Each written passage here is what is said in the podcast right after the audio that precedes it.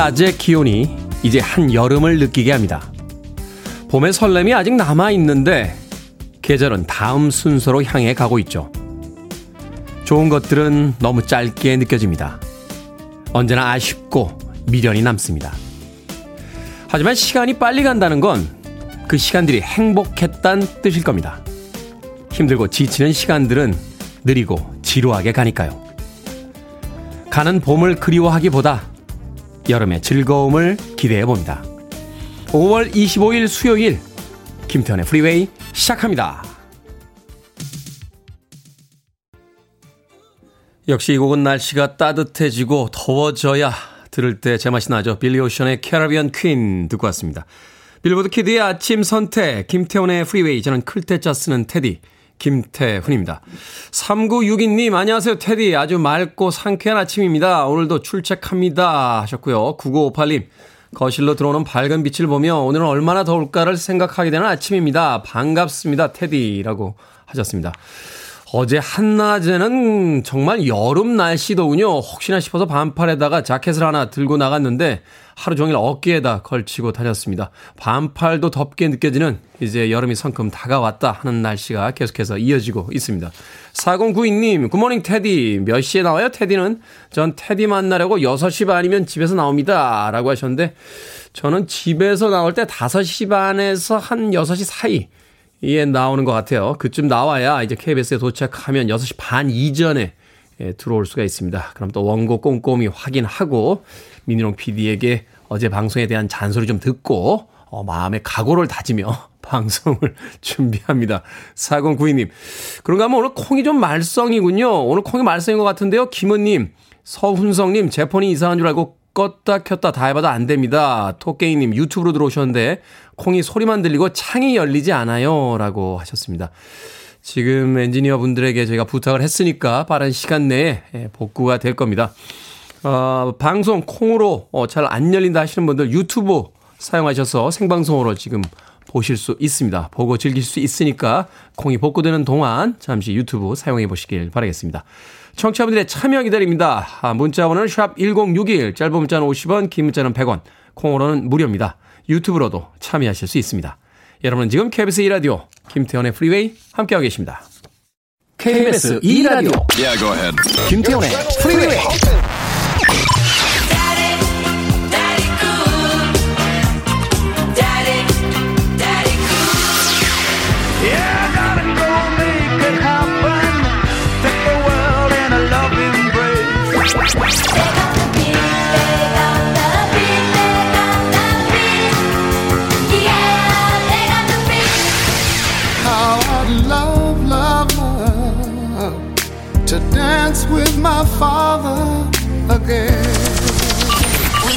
stop the music. 여러분 참 많은 이야기들을 담고 있죠. LFO의 Summer Girls 듣고 왔습니다. New Kids on the Block은 히트곡들을 내고 맥컬리 컬킨은 집에 혼자 있었던 그 해. 몇 년도일까 음악을 들으면서 문득 궁금해졌습니다. LFO의 Summer Girls 듣고 왔습니다. 윤소정님, 테디범이 아침 식사하는, 아, 시, 아침을 시작하는데 콩창에 얼굴이 안 보이셔서 유튜브로 얼굴 잠깐 뵙고 출근 준비하고 있습니다. 라고 하셨습니다. 콩창이 지금 뜨질 않는다고 하죠. 소리는 나오는데, 에, 저희 KBS, 아, 이제 됩니까? 아, 이제 된다라고 합니다. 역시 KBS의 그 베테랑 엔지니어 분들께서 그 짧은 시간 내에 벌써 복구를 끝내셨습니다. 유튜브로도 즐기실 수 있고 콩으로도 즐기실 수 있습니다. 이지영님 서울에 있다가 이직해서 세종에 내려왔습니다. 이렇게 보는 한강이 참 새롭네요. 라고 하셨습니다. 막상 그곳에 있을 때는 별로 느끼지 못하다가 떠나고 나면 그리워지는 것들이 있죠. 2712님, 오늘 장모님 병원일 때문에 아내가 아침 일찍 친정으로 갔습니다. 장모님 항상 건강하시게 테디 응원해주세요. 하셨습니다. 나이 드시면 어머님, 아버님들 건강하신 게 가장 중요한 게 아닌가 하는 생각이 듭니다. 저희 어머니도 장염이 심하게 오셔가지고요. 어, 며칠 동안 지금 고생을 좀 하고 계십니다. 나이 드시면, 음, 평상시에 항상 건강들 조심하시길 바라겠습니다. 사실 뭐 젊은 사람들도 마찬가지죠. 어, 저도 나이가 든 건가요? 젊은 건가요? 어, 뭐 사람에 따라 기준이 달라지니까 예전 같지는 않다 하는 생각 해보게 되는데 건강이 가장 중요하다. 다시 한번 어, 새겨 듣게 됩니다. 서지영님 오프닝 듣는 게 제 일상이 낭인데 놓쳤습니다. 오늘 방송도 잘 부탁드립니다. 라고 하셨는데 방송 끝난 뒤에 유튜브 다시 듣기로 다시 보기로 보실 수 있으니까 오늘 오프닝 확인해 보시길 바라겠습니다. 그런가 하면 김지연님 드디어 테디의 반소매다. 김원님 반소매시네요 하시면서 저의 올해 첫 반소매, 에, 예, 예, 많은 분들이 열광하고 계십니다. 사실 이제 연예인들이 공항 패션이 굉장히 화제가 되고 뭐 이런 이야기들을 하는데 저는 뭐 공항에 가지 않아도 예, 스튜디오에서 반팔만 보여줘도, 어, 보여드려도 이렇게 많은 분들께서 지금 열광하고 계시군요. 한편으로 부담스러우면서도 어, 책임감을 갖게 됩니다. 앞으로도 반소매에 좀 더, 어, 멋진 몸을 가질 수 있도록 열심히 노력해 보도록 하겠습니다. 김지현님, 김은님. 자, 음악 듣습니다. 샤카탁입니다. On the Street.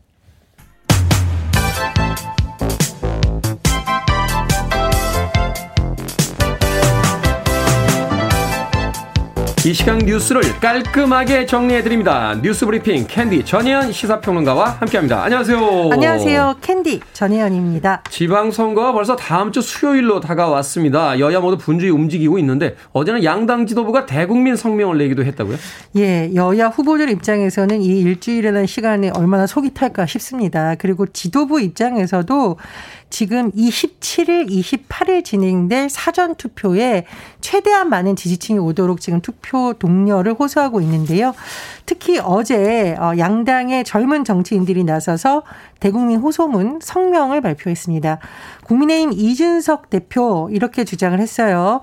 국민의힘에 4년 맡겨보고 성과 나쁘면 심판해 달라고 주장을 한 건데 어, 많은 분들이 조금 주의하셔야 될 점을 이준석 대표도 강조했는데요. 국민의힘의 기호가 2번입니다. 네. 네. 그래서 여당이니까 1번이라고 잘못 알고 있는 분들이 좀 있으신가 봐요. 그래서 이준석 대표도 이거 계속 강조를 했고요. 또 사전투표 꼭 참여해달라고 당부를 했습니다. 그리고 그에 앞서서 더불어민주당의 박지원 비대위원장이 호소문을 발표했는데 지도부 전체의 입장이라고 보기엔 좀 애매한 부분이 있는 것으로 네. 보여요. 어쨌든 박 전 비대위원장이 어, 호소문을 발표한 주요 내용을 보면 일단 국민들에게 어, 사과를 계속했습니다. 유세 과정에서 아마 야단을 많이 들은 것 같은데 왜 처절하게 반성하지 않느냐는 질책이 많이 들었다고 해요. 그래서 이런 부분에 대해서 100번이고 1000번이고 더 사과드리겠다. 그리고 반성하라는 국민의 명령에 충실하게 이행하겠으니 한 번만 염치 없지만 믿어달라. 또 이렇게 호소를 하기도 했습니다. 지금 어 뭐 국민의힘도 민주당도 판세 분석을 하고 있는데 전반적으로 양측 모두 여긴 정말 초박빙이라고 꼽는 것은 역시 경기도죠. 네. 최근에 후보들을 둘러싼 이른바 네거티브 공방, 검증 공방도 계속되고 있는데 어 뭐 박빙이라는 분석이 대부분이고요. 어 다만 이제 국민의힘이 우세 지역으로 보는 곳은 아무래도 영남 지역이고 영남 지역. 예, 민주당은 호남과 제주를 꼽고 있고요. 어 하지만 뭐 전반적으로 어, 경기도가 격전지란 데는 이견이 없는 것으로 보입니다. 그리고 속보를 하나 전해드리면 이제 어제 속보인데 민주당이 소속 의원 투표를 통해 21대 후반기 국회의장 후보로 5선의 김진표 의원을 선출했습니다. 그렇군요. 야당의 그 박지원 비대위원장 뭐 쇄신하겠다 하면서 각오를 다졌는데 이 이야기에 대해서는 또 민주당 내부에서도 반발하는 이야기도 나오고 있어서 예, 그렇습니다. 일부에서 반발이 나오고 있죠. 왜냐하면 이제 선거라는 것은 민주당 입장에서는 윤석열 정부에 대한 견제론을 내세워야 되는데 네. 계속 민주당이 잘못했다 사과하는 것이 맞냐는 반론도 있고요. 거꾸로 오히려 국민들이 바라는 거는 그런 자세다. 반성하는 모습을 보여줄 때 오히려 더 민심이 돌아올 것이라는 반론도 제기되고 있습니다. 자, 법무부가 인사 검증 업무까지 맡게 됐다고요? 원래는 민정수석실이 맡았던 일이죠? 예, 대통령실 민정수석실에서 인사 검증이라던가 여러 가지 담당을 했었는데 앞으로는 법무부와 경찰의 인사검증을 맡기겠다는 것이 윤석열 대통령의 구상이고 이런 의사를 여러 번 밝힌 바 있습니다. 그리고 어제요, 법무부에서 공직 후보자의 인사검증 업무를 맡게 될 조직, 인사정보관리단을 설치하겠다라는 입장을 사실상 공식적으로 밝혔다. 왜냐하면 조직을 만들고 필요한 인력을 증원하려면 시행 규칙을 개정해야 됩니다. 그 개정안이 바로 어제 입법 예고가 된 겁니다. 그래서 인사정보관리 단장을 검사나 고위공무원이 맡게 되고 그 아래로 1 담당관, 2 담당관을 둔다라는 건데요. 20명 정도의 규모로 꾸린다는 계획이고 검사, 경찰, 일반 공무원이 참여할 것으로 알려져 있습니다. 보통 이제 법에 대한 입법 예고는 40일이 걸리지만 제가 네. 말씀드렸듯이 이것은 시행규칙 개정안이기 때문에 이틀 정도만 입법 예고를 해도 되고 그렇게 되면 어떻게 되느냐. 국무회의를 통과할 경우 당장 6월 달부터 법무부의 인사정보관리단이 업무를 할 수도 있다라는 겁니다. 지금 우리 장관 후보자 중에서 보건복지부 장관 후보자 낭만 소식 어제 전해드렸잖아요. 네. 좀 비어 있습니다. 그리고 어, 교육부 장관 같은 경우에는 후보자가 잦은 사태에서 역시 비어 있어요. 만약에 법무부의 인사정보관리단이 다음 달부터 당장 어떤 활동을 한다면 사실상 교육부와 복지부 장관 차기 후보자 그리고 신임 검찰총장 후보자의 검증까지 이곳에서 맡을 수도 있다는 전망이 나오고 있는데 법무부의 파워가 그만큼 커지는 아, 거죠. 그렇습니다. 이제 그러다 보니 좀 논란이 되는 부분이 이런 기구까지 법무부 장관 직할로 운영이 되면 지금 뭐 수사 정보, 인사 정보, 검찰, 공직사의 전반에 대해서 법무부에서 권한을 갖게 되고 장관의 권한이 너무 비대해진다라는 우려가 제기되고 있습니다. 오늘 동아일보 사설에서 공룡 법무부라는 표현을 썼고요. 중앙일보에서는 한동훈 장관에 대해서 왕장관 우려가 커진다라는 분석이 나왔는데 그러니까 친여 성향의 미디어에서도 이제 그렇게 보도를 하고 있다는 거죠. 아, 그렇죠. 뭐 이 미디어의 성향은 제가 판단하기 어렵습니다만 어쨌든 많은 언론에서 어느 한 곳에 너무 권한이 비대해지는 것은 또 다른 문제점을 낳는다는 목소리를 오늘 사설을 통해서 내고 있습니다.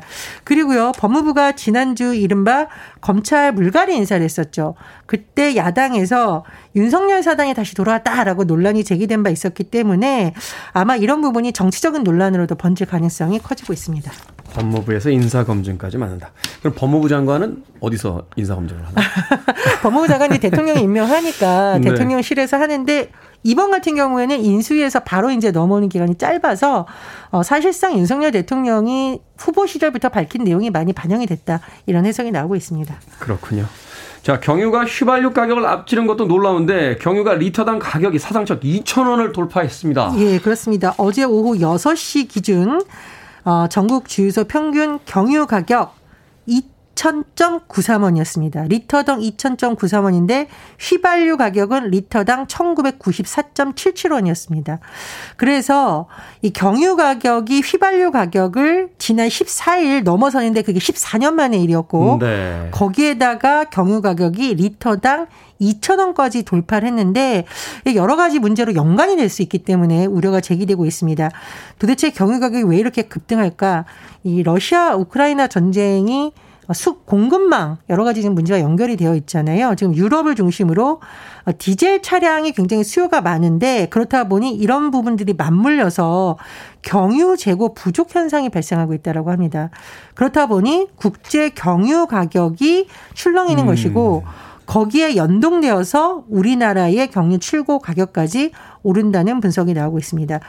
이 정부에서 유류세 인하율을 어, 이달부터 20%에서 30%로 확대한 상황입니다만 국제 유가가 이렇게 계속 상승되다 보니 그 영향력이 더 강하게 작용됐다 이런 분석이 나오고 있고요. 어, 또 한 가지 소식을 들려드리면 어, 화물 노동자들이 지금 경유가 폭등으로 생존의 위기를 겪고 있다 이렇게 호소하고 있다고 하고요.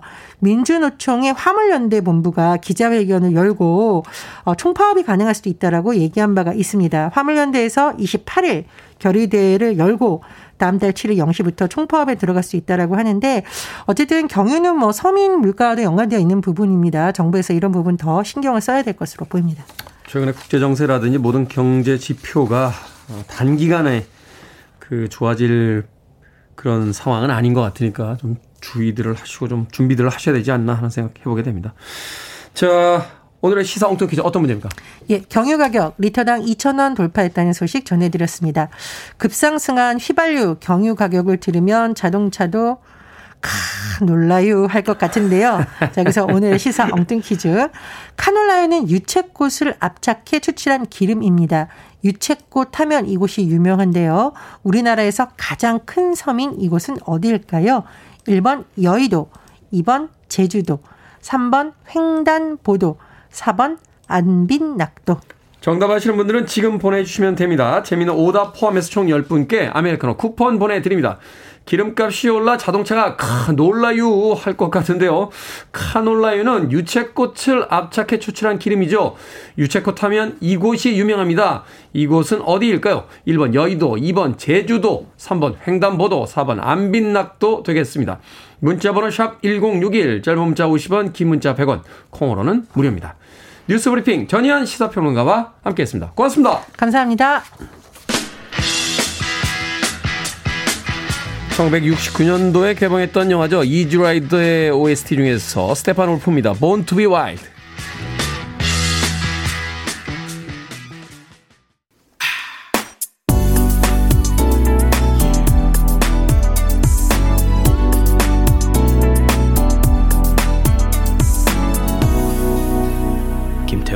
Freeway. 오랜만에 들어보네요. 리키 리 존스의 Chuck E.'s in Love. 듣고 왔습니다. 미국의 싱어송라이터 캐바레 재즈라고 하는 아주 독특한 음악 장르를 개척했던 톰 웨이츠의 연인으로도 알려졌던 그런 인물이었죠. 리키 존스의 Chuck E.'s in Love 듣고 왔습니다. 자, 오늘의 시사 엉뚱 퀴즈. 유채꽃으로 유명한 섬, 우리나라에서 가장 큰 섬은 어디일까요? 정답은 2번 제주도였습니다. 제주도. 5046님, 제주도입니다. 2년 전 정년 퇴직하고 아내와 제주도 한 달 살기 하기로 했다가 코로나 때문에 물거품이 됐었는데 이제 다시 추진해 보려고요. 하셨습니다. 제주도 한 달 살기 한 달 살로 내려가셨다가 쭉 살고 계신 분들 저도 몇 분 알고 있는데 마음의 각오를 다지시고 내려가시길 바라겠습니다. 쭉살수 있다라면 좋죠. 아름다운 제주도에서 6298님 출근하기가 무섭습니다. 내 기름값 돌리도 라고 하셨고요. 2963님 아파도 프리웨이는 들어야죠. 아파도 권전님, 마라도 짜장면 시키신 분이라고. 하, 옛날 개그네요. 마라도 짜장면 시키신 분. 5230님, 도레미파 솔라시도, 독도, 뭐 아니면 도, 하고 생각나는 오답은 다 적어서 보내주셨습니다. 내일도 난 프리웨이라고 또 응원의 메시지도 보내주셨습니다. 고맙습니다.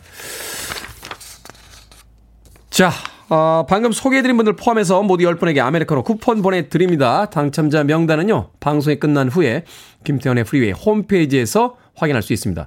콩으로 당첨되신 분들 방송 중에 이름과 아이디 문자로 보내주시면 모바일 쿠폰 보내드리겠습니다. 문자 번호는 샵 1061, 짧은 문자는 50원, 긴 문자는 100원입니다. 자, 5487님께서요, 아침 일찍 남편과 동네 뒷산 운동하면서 열심히 듣고 있습니다. 출발 좋아요. 라고 하시면서 아침에 또 운동하시면서 문자를 보내주셨네요. 쿠키와 커피 보내드릴게요. 운동 끝나시고 남편과 맛있게 나누시길 바라겠습니다. 아, 임수성님, 그리고 8584님의 신청곡을 합니다. 브라이언 아담스, Sum of 69.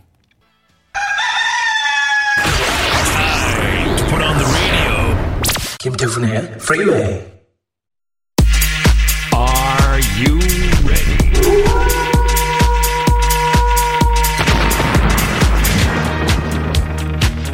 명쾌하고 신속하게 고민 해결 결정은 해드릴게 신세계 상담소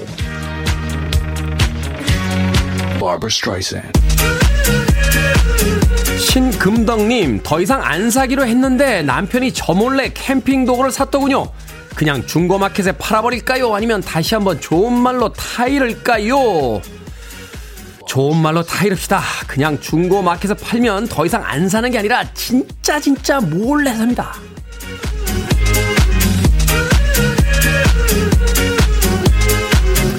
김태경님, 아내와 한 달에 한 번씩 2박 3일 섬 여행을 가려고 하는데요. 숙박과 음식, 둘 중에서 어디에 더 힘을 줄까요? 비싼 숙박 시설을 잡을까요? 아니면 음식을 고급으로 먹을까요? 비싼 숙박 시설을 잡으세요. 여자들에게는 음식보다 화장실하고 침실이 더 중요합니다.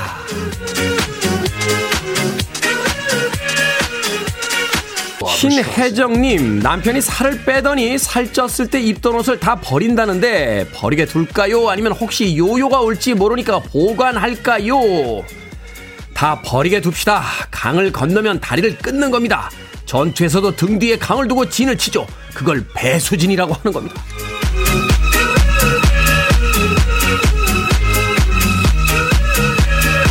김완진님, 회사 사람들이 너무 예민해요. 톡으로 대화하면서 점점점을 왜 많이 찍냐고 하고 마우스 클릭 소리도 주의해달라고 합니다. 점점 스트레스가 쌓이는데 너무 예민한 거 아니냐고 한마디를 할까요? 아니면 그냥 넘길까요? 그냥 넘어갑시다. 저도 미니롱 PD가 문자에 점점점 찍으면 심란해지거든요. 심란해지거든요. 근데 왜 찍는 거죠? 무슨 뜻이야? 어? 왜 말을 안 해?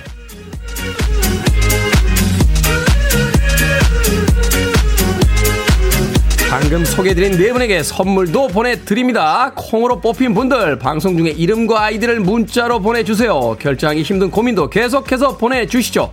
문자번호 샵 1061, 짧은 문자 50원, 긴 문자 100원, 콩으로는 무료입니다.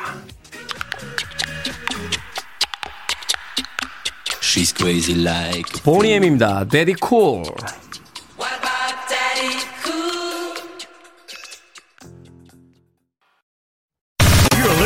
one of the best radio stations around. You're listening to 김태훈의 Freeway.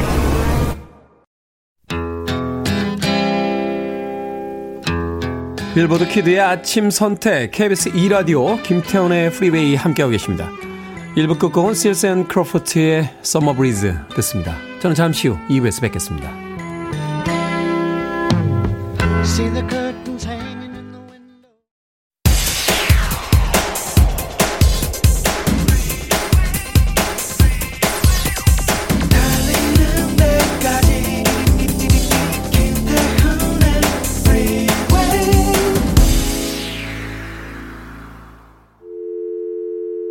Your arms around me. I need to feel your touch.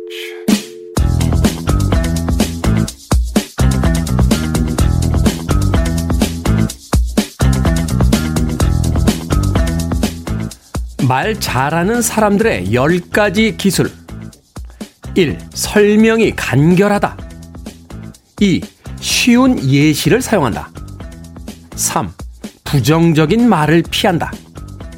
4. 반박하지 않는다. 5. 표현이 담백하다.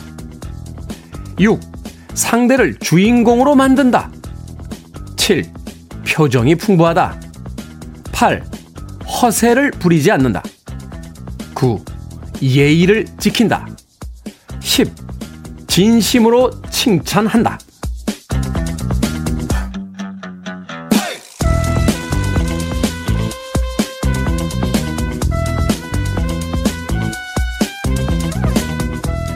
뭐든 읽어주는 남자. 오늘은 청취자 안정민 님이 보내주신 말 잘하는 사람들의 10가지 기술 읽어드렸습니다. 안정민 님께서요, 테디는 허세를 부리긴 하지만 귀엽고 재치있게 말해서 미워할 수가 없다. 라고 덧붙여 주셨는데요. 귀엽고 재치있다는 건 인정합니다만, 허세요? 제가요? 도대체 어느 부분이 그렇게 느껴지셨는지 굉장히 궁금합니다. 제가 생각했을 때 저에게 부족한 것이 하나 있다면 상대를 주인공으로 만드는 기술 정도가 아닐까 싶어요. 아무리 노력을 해도 결국 제가 주인공이 되어버리니까요. 저도 가끔은 괴롭습니다.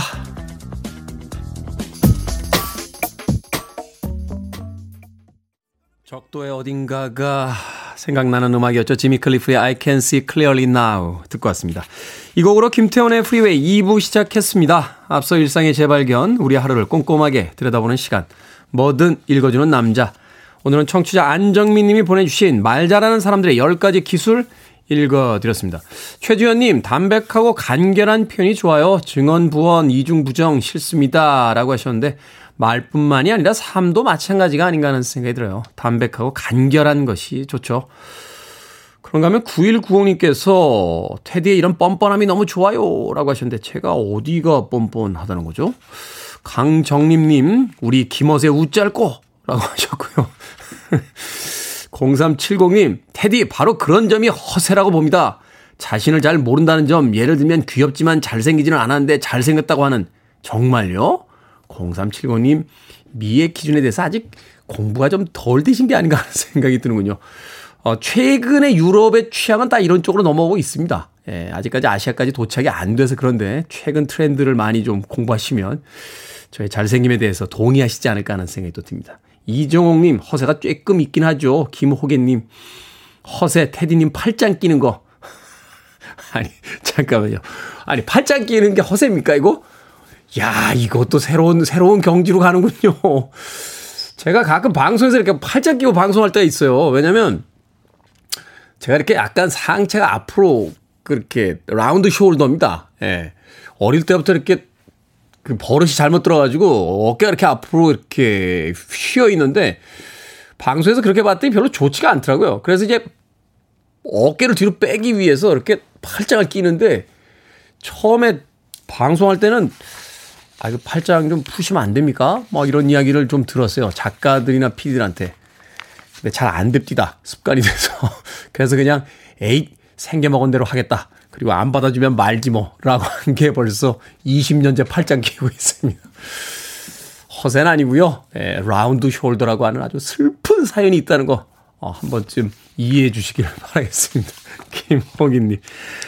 자, 뭐든 읽어주는 남자. 여러분 주변에 의미 있는 문구라면 뭐든지 읽어드립니다. 김태훈의 프리웨이 검색하고 들어오셔서 홈페이지 게시판 사용하시면 됩니다. 말머리 뭐든 달아서 문자로도 참여 가능하고요. 문자 번호는 샵 1061, 짧은 문자는 50원, 긴 문자는 100원, 콩으로는 무료입니다. 오늘 채택되신 청취자 안정민님에게 촉촉한 카스테라와 아메리카노 두 잔 모바일 쿠폰 보내드리겠습니다. I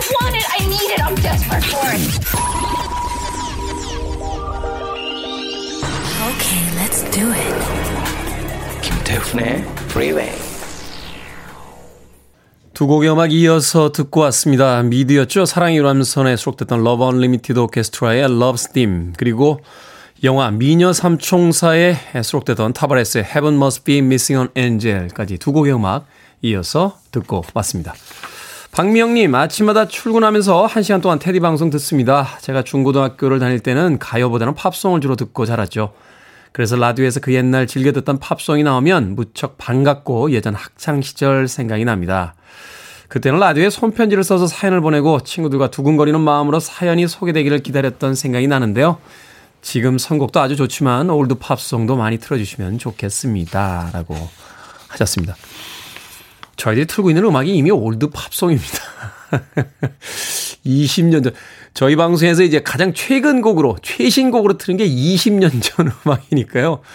아마 일요일 코너인 Sunday Jazz Morning에서 트는 어, 재즈 음악 정도는 그 장르의 특성상 뭐 최근 음악을 틀 때도 있습니다만 어, 월요일부터 금요일까지 토요일까지 들려드리는 음악들은 대부분 2001년까지 아, 2000년이죠. 2000년까지 그 발매됐던 음악들을 중심으로 틀고 있기 때문에 이미 old 팝송인데 아마 박미영님께서 생각하시는 old 팝송은 저희들이 80년대에 들었던 50년대나 60년대 음악들을 주로 말씀하시는 게 아닌가 하는 생각이 드는군요. 자주 선곡할 수 있도록 어, 노력을 해보도록 하겠습니다. 8705님 안녕하세요. 오랜만에 문자입니다. 좋은 노래 들으면서 일하고 있어요. 옛날 팝송 들으니까 첫사랑 생각이 많이 나네요. 나이는 들었지만 이라고 하셨습니다. 나이는 들었지만 추억 속에서 기억 속에서 여전히 그때의 나이 아닌가요? 첫사랑 생각을 할 때는 그 나이로 돌아가게 되니까 추억은 우리에게 단지 좋은 기억으로만 남아있는 게 아니라 다시 그때의 나이로 돌아갈 수 있는 아주 좋은 타임캡슐이 아닌가 하는 생각이 듭니다. 그래서 많은 추억이 있을수록 더 즐거운 인생을 살 수 있다는 것이 나이가 들어가도 어, 더 젊은 날로 자주 돌아갈 수 있기 때문이 아닐까 하는 생각 해보게 되네요. 8705님, 그 첫사랑 어떤 분이셨는지 궁금하군요. 이현명님, 아침마다 김태훈 듣는 맛으로 금방금방 기상합니다. 나만의 기상 알람이라고 하셨고요. 1753님, 처음 문자 보내는 청취자입니다. 라운드 숄더. 그런 뜻이 있었네요. 팔짱 끼시면 어떻습니까? 항상 즐겁게 듣고 있습니다. 하셨습니다. 고맙습니다. 앞으로도 TV에서 팔짱 끼면, 음, 어깨가 앞으로 굽어서 그래. 저 사람이 다 사연이 있지라고 너그럽게 이해해 주시길 바라겠습니다. 자, 오늘 친정 아버지의 82살 생신을 축하한다라고 조형심님께서 보내주신 신청곡입니다. 어머님과 사별하신 뒤에 30년이 넘는 시간 동안 혼자 살아오셨다고 82살의 생신 다시 한번 축하드린다고 조형심님 루더반 들었습니다. Dance with my father.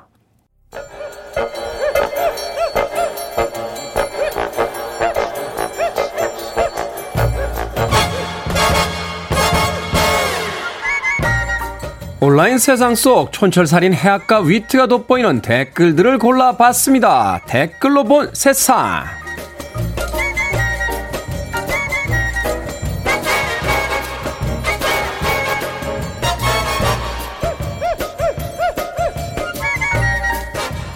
첫 번째 댓글로 본 세상. 어제 오후 손흥민 선수가 인천공항을 통해 귀국했습니다. 잉글랜드 프로축구 프리미어 리그에서 득점왕을 차지한 만큼 언론과 팬들의 관심이 엄청났는데요. 환호에 화답하듯 입국장에서 Golden Boot 트로피를 들고 포즈를 취한 뒤에야 공항을 빠져나갔다는군요. 여기에 달린 댓글들입니다. 해리모님, 득점과 귀국 장면을 생중계로 보다니 전생에 나라는 못 구해도 행주산성에서 돌멩이 하나라도 날랐던 게 분명합니다. 감동이에요. 내추럴님, 손흥민 선수 덕분에 월요일 아침부터 내내 기분 좋게 출근했어요. 이름처럼 계속 흥했으면 좋겠네요. 프리미어 리그의 마지막 경기 노리치와의 경기에서 22호, 23호 골을 넣었죠. 그때 스포츠 캐스터가 흥분해서 이런 말을 하더군요. 우리는 지금 손흥민의 시대에 살고 있습니다. 저도 동의합니다.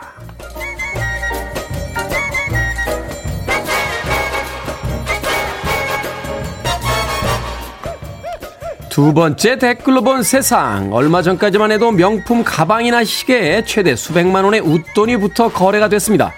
최근 급격히 그 거품이 꺼지면서 새벽부터 매장 앞에 줄을 서거나 오픈 시간에 맞춰 매장으로 달려가는 오픈런 풍경이 사라지고 있다는군요. 실수요자만큼이나 웃돈을 얹어 되파는 사람이 많았기 때문이라는데요. 여기에 달린 댓글들입니다. 지오반니님, 명품이 좋은 걸까요? 경쟁에서 쟁취하는 걸 즐기는 걸까요? 명품 열풍엔 승부욕도 한몫하는 것 같습니다. 도래님, 매장으로 달려가는 사람들을 볼 때마다 퇴근하고 집에 가는 저를 보는 것 같습니다. 저도 가끔 뉴스를 통해서 이 오픈런에 대한 영상을 보게 되는데요. 저 명품을 사는 것보다 새벽부터 일어나서 아침부터 저렇게 힘차게 뛰어가는 그 체력이 부럽더군요. 고고습니다. We got the beat.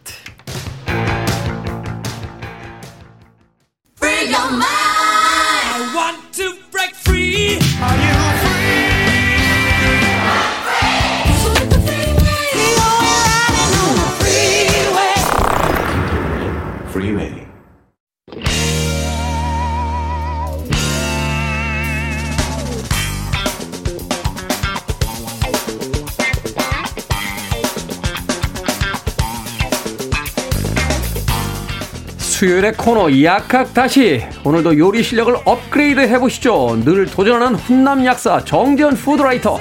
알고 보니 술을 마시기 위해 요리한다는 철새미녀 이보은 요리연구가 나오셨습니다. 안녕하세요. 안녕하세요 아니 훈남 약사 정재훈 food writer의 뭐 늘 도전하는 요리 네. 레시피에 대해서 우리가 익히 알고 있습니다만 네. 술 마시기 위해서 요리한다. 이건 언제부터 이런 유언비어가 펴졌죠? 유언비어인가요? 제가 몇번 네. 경험했던 아, 것 같은데요. 네. 아무튼 그렇죠. 네. 음식이라는 게 뭐 프랑스에서 pairing, pairing이라는 음. 그런 뭐 네. 단어를 사용하기도 합니다만 요리와 또 거기에 맛있는 어떤 음료가 같이 있을 때 또 음식의 맛이 또 배가가 되는 거니까요. 그럼요. 네. 네 그런 의미에서 방송 끝나고 날 잡기로 네, 알겠습니다. 그러시죠. 네. 자, 오늘의 요리 재료는 바질입니다. 바질. 음. 우리는 그냥 이파리라고 부르는데. 네.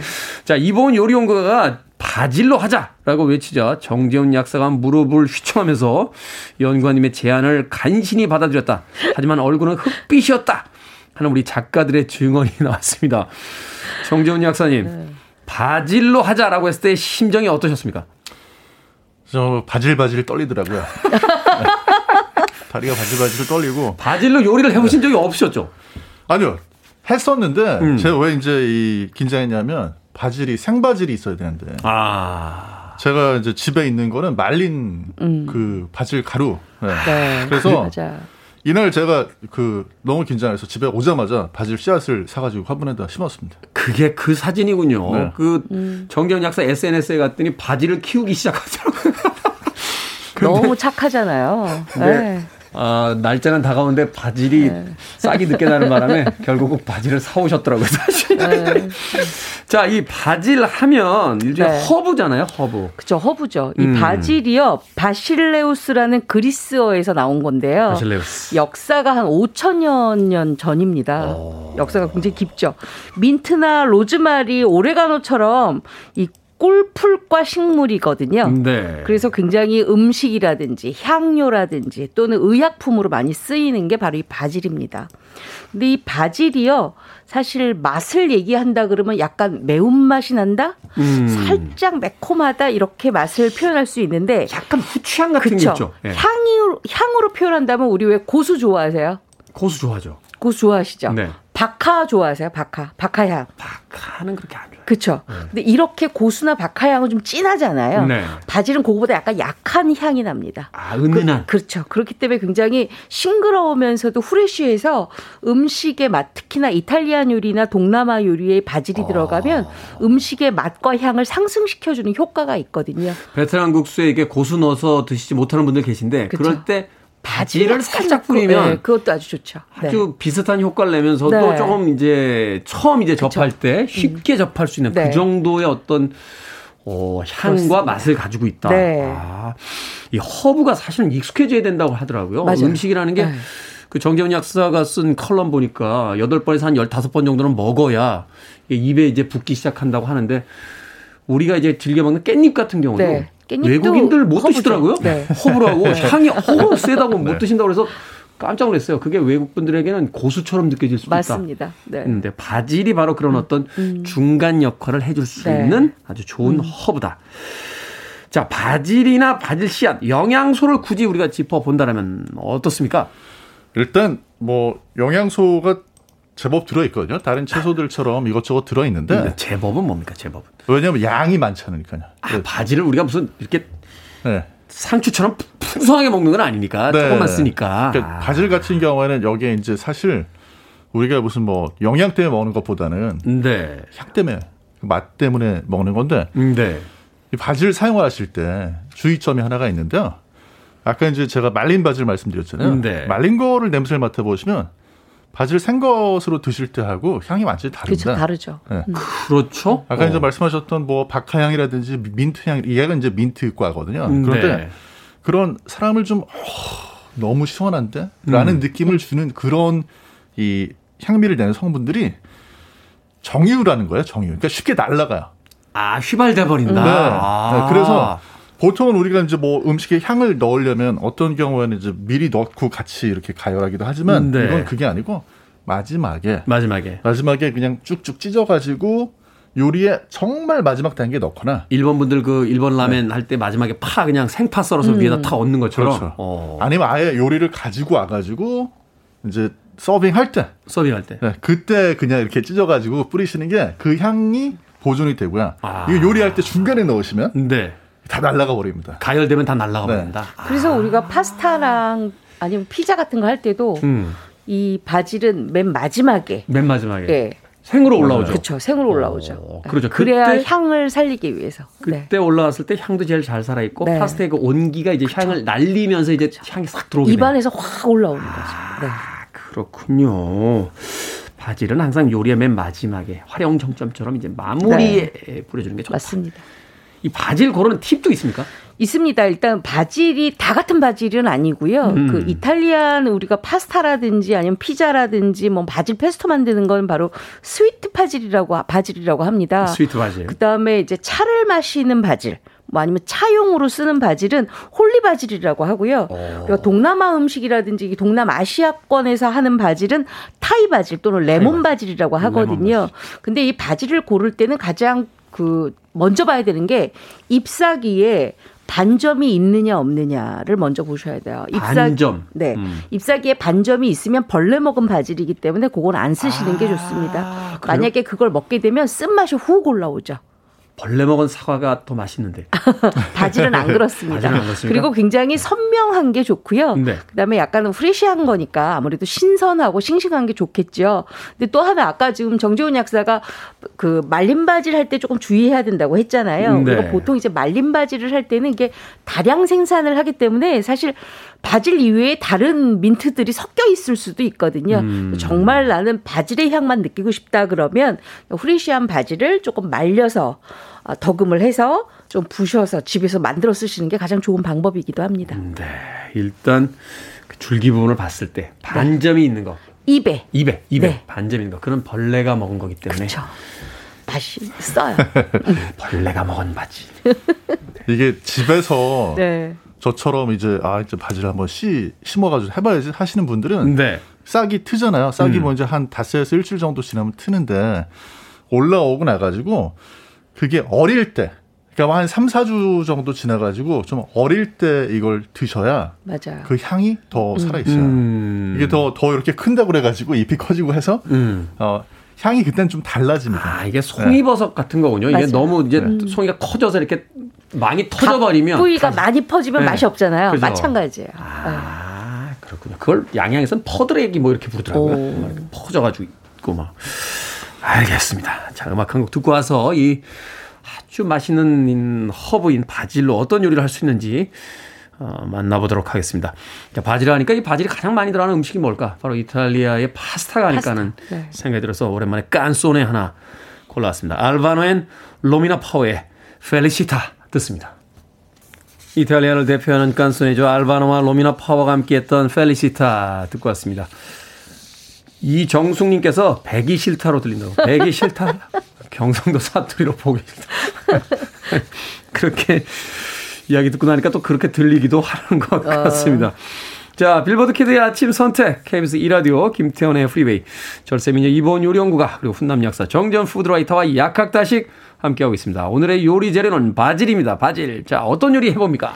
아, 이 바질 가지고 대부분 만드는 게 뭐 파스타나 피자 또는 샐러드잖아요. 네. 저는 오늘 한식에 도전을 했습니다. 와. 과연 우리나라의 솥밥과 이 바질은 어떤 연관성이 있는지. 아. 솥밥과 바질. 네. 아, 이게 또 의외의 조합인데요. 네. 제가 제목을 세바세바로 정했습니다.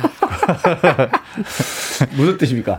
새우와 바질을 넣은 솥밥인데요. 아, 세바세바. 네, 세바세바인데 요거 새우 있잖아요. 새우 칵테일 새우 중에서도 약간 이렇게 대자 조금 큰 거를 큰 준비를 거. 하세요. 거기에다가 아, 소금 후추를 일단 뿌려 놓고 밑간을 하고 아, 바지를 쫑쫑쫑쫑 채를 썰어서 같이 버무려 놓습니다. 음. 한 20분 정도만 버무려 놓으면 새우 속살 안에 바질향이 쫙 스며들거든요. 음. 그럼 이제 밥을 지어야 되잖아요. 전기밥솥 하셔도 되는데 저는 그냥 냄비밥이나 솥밥을 추천을 합니다. 쌀을 한 두 컵 정도 깨끗하게 씻어서 찬물에 30분, 그 다음에 체에 건져서 30분을 불려놓고. 두 컵이면 한 4인분 정도. 4, 5인분 나오죠. 네. 네. 누룽지가 또 맛있거든요.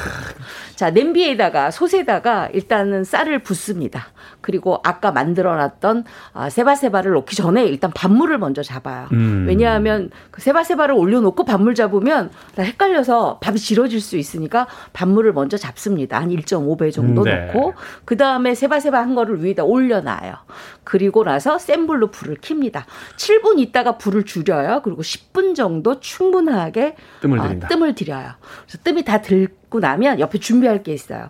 쪽파를 송송송송 썰어서 한 컵을 준비해 놓으시고요. 음. 무염 버터 한 큰술을 준비를 해 놓으세요. 무염 버터 한 큰술. 그러고 나서 뚜껑을 딱 열자마자 무염 버터를 하나를 딱 놓고 어, 밥에다가 네, 딱 놓고 그다음에 쪽파를 한 컵을 쫙 붓습니다. 오. 어.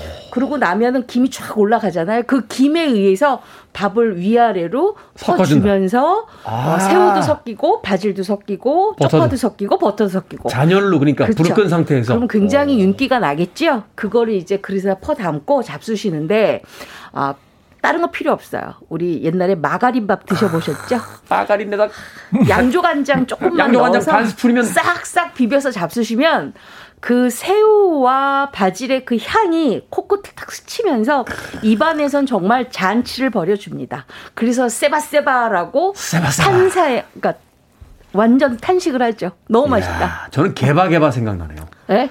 새우가 없을 때 계란만 넣어도. 아 계란. 계란만 아, 근데 넣어도. 이제 바질하고 계란은 조금 안 맞아요. 비린 아, 맛하고 아, 이게 조금 상승 효과가 네. 생기는군요. 비린 맛이. 아. 아. 새우가 좋습니다. 새우 좋다. 세바 세바. 네, 세바. 새우랑 바질이 진짜 잘 어울리고요. 네. 엄청 잘 원래 어울리고. 바질이 해산물 요리에 많이 쓰이는 게 음. 해산물을 좀 이제 바질의 그 상쾌하고 그런 그 약간 솔향 같기도 하고 그런 그 향미가 굉장히 좀 비린 맛이 없게, 그쵸, 네, 없게 해주는 효과가 있어요. 생각해보니까 그러네요. 바지를 이렇게 육고기라든지 뭐 이런 데다 쓰는 것보다는 주로 해산물에다 많이 쓰는 이유가 바로 네. 그런 어떤 이유가 있기 때문이다. 자 경기 남부에서는 어떤 어떤 요리를 또 보여주시겠습니까? 저희가 이제 또 이 정도 되면 사실 바질이 이게 원산지는 인도, 그러니까 인도. 아시아 쪽에서 이제 이탈리아로 넘어가 가지고 이탈리아에서 음. 꽃을 폈잖아요. 그렇죠. 사실 뭐 네. 파스타도 중국에서 영향받아서 이탈리아에서 그쵸? 만들어졌다는 네. 이야기도 있는데. 네. 그 이제 저희가 또 당연히 이탈리아 남부에 연락을 하지 않겠습니까? 아, 연락. 오랜만에 연락해요. 네. 오랜만에. 그래서 요 이게 바질하고 또 잘 어울리는 게 뭐냐면 음. 그 Parmigiano Reggiano 치즈입니다. 아, 치즈. 네. 그래서 그 Parmigiano 치즈를 일단 얇게 썰어서 Parmigiano. 네네. 네. 그건 이제 얇게 썰다가 뭐 이렇게 부서지거나 하면 다시 합치시면 되세요. 어. 그래서 이제 그 예쁘게 접시에다 깔고 네. 바질을요. 음. 이게 이제 좀 저희가 원래 안 하는 굉장히 어려운 고난도 기술인데 사실 쉽습니다. Modernist Cuisine이라고 음. 분자 요리의 대가분들이 모여서 쓴 책이 있어요. 음. 한때 그 유행했죠 분자 요리. 아 그렇죠. 네, 아주 쉬운 방법입니다. 다만 이제 집에 랩을 쓰셔야 되는데 랩이 PVC 재질 랩은 안 돼요. 그거는 음. 가열하면 위험하기 때문에. 네. 환경오염 그래서 네, 그렇죠. 그렇죠. 뭐 전자레인지용 있잖아요. 네, 전자레인지 가능한 랩을 접시 위에다 씌우세요. 음. 그럼 이제 공간이 뜨잖아요. 음. 거기다 올리브유 같은 걸 살짝 손으로 발라주시고 음. 바질 잎을 붙입니다. 그럼 잘 음. 붙어요. 음. 그다음 그 위에다 올리브 오일을 또 살짝 발라가지고 음. 그 상태에서 한 60초에서 90초 정도 전자레인지에 돌려주시고 네. 중간에 혹시 구멍 뽕 나지 않았는지 체크해 가시면서 총 4분을 돌려주세요. 바질 튀김이 만들어집니다. 바질 이파리로.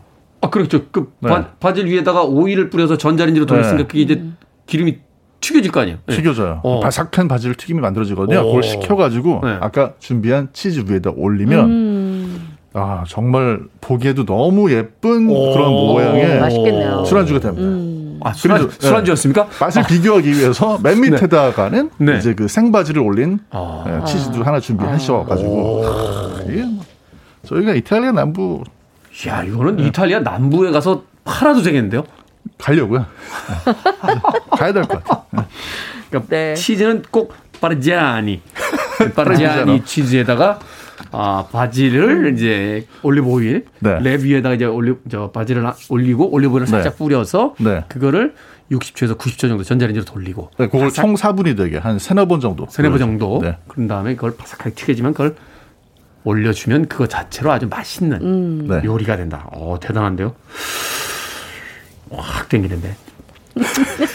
자, 바질 페스토를 즐기시는 분들도 많습니다. 바질을 오일과 갈아 만든 소스 같은 건데 네. 이거 어떻게 만듭니까? 집에서 만들어 보고 싶다 하는 생각 하시는 집에서 만드실 때는 이 방법이 가장 좋습니다. 일단은 음. 바질 잎이 두 컵 정도 필요합니다. 좀 많이 있죠. 네. 두 컵이면은 한 150g 정도 될 거예요. 음. 그거 잎만 띄어서 준비하시고요. 그다음에 파마산 치즈가루가 있을 거예요. 파마산 치즈. 그거 2분의 1컵 준비하시고요. extra virgin 어, 올리브 오일 2분의 1컵 준비하시고 잣을 2분의 1컵 준비를 해서 잣. 마른 팬에다가 아주 갈색이 나도록 볶습니다. 어, 볶아요? 네. 볶아야지 잣의 향이 확 올라오고 네. 잣기름이 굉장히 고소하거든요. 잣기름. 자, 그러면 뭐 예전에는 요거 이렇게 절구에다 빻고 그랬는데 그렇게 하지 마시고요. 그냥 믹서기 하나 준비하세요. 분쇄기 음. 믹서기. 바질 넣고 어, 잣기름 넣고 올리브 오일 넣고 파마산 기름 넣고 그다음에 소금, 후추 조금씩 넣고 네. 곱게 갈아줍니다. 아. 그럼 아주 고운 어, 바질 페스토가 만들어지는데요. 네. 그거 굉장히 열탕 소독해서 아주 깨끗한 병에다가 담아서 어, 잠깐 식힌 다음에 냉장고에 넣어두시면 아주 요긴하게 쓰실 수가 있습니다. 그렇군요. 빵이나 구이 등에다 그냥 발라만 먹어도 그렇죠. 너무 맛이 있는 네. 바질 페스토가 아닐까 또 생각이 듭니다. 입맛이 살짝 돌기 아, 시작했습니다. 아, 다진 마늘 세 쪽도 넣으셔야 됩니다. 자, 밥식 먹을 식자로서는 약학다시 오늘은 바질 요리법에 대해서 이보은 요리연구가 정기훈 약사와 이야기 나눠봤습니다. 고맙습니다. 고맙습니다.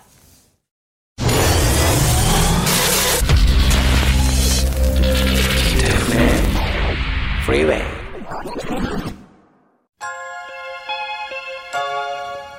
KBS 이라디오 김태훈의 Freeway 오늘 방송 여기까지입니다. 오늘 끝곡은 주스 뉴턴의 Angel of the Morning 준비했습니다. 편안한 하루 보내십시오. 전 내일 아침 7시에 돌아옵니다. 고맙습니다.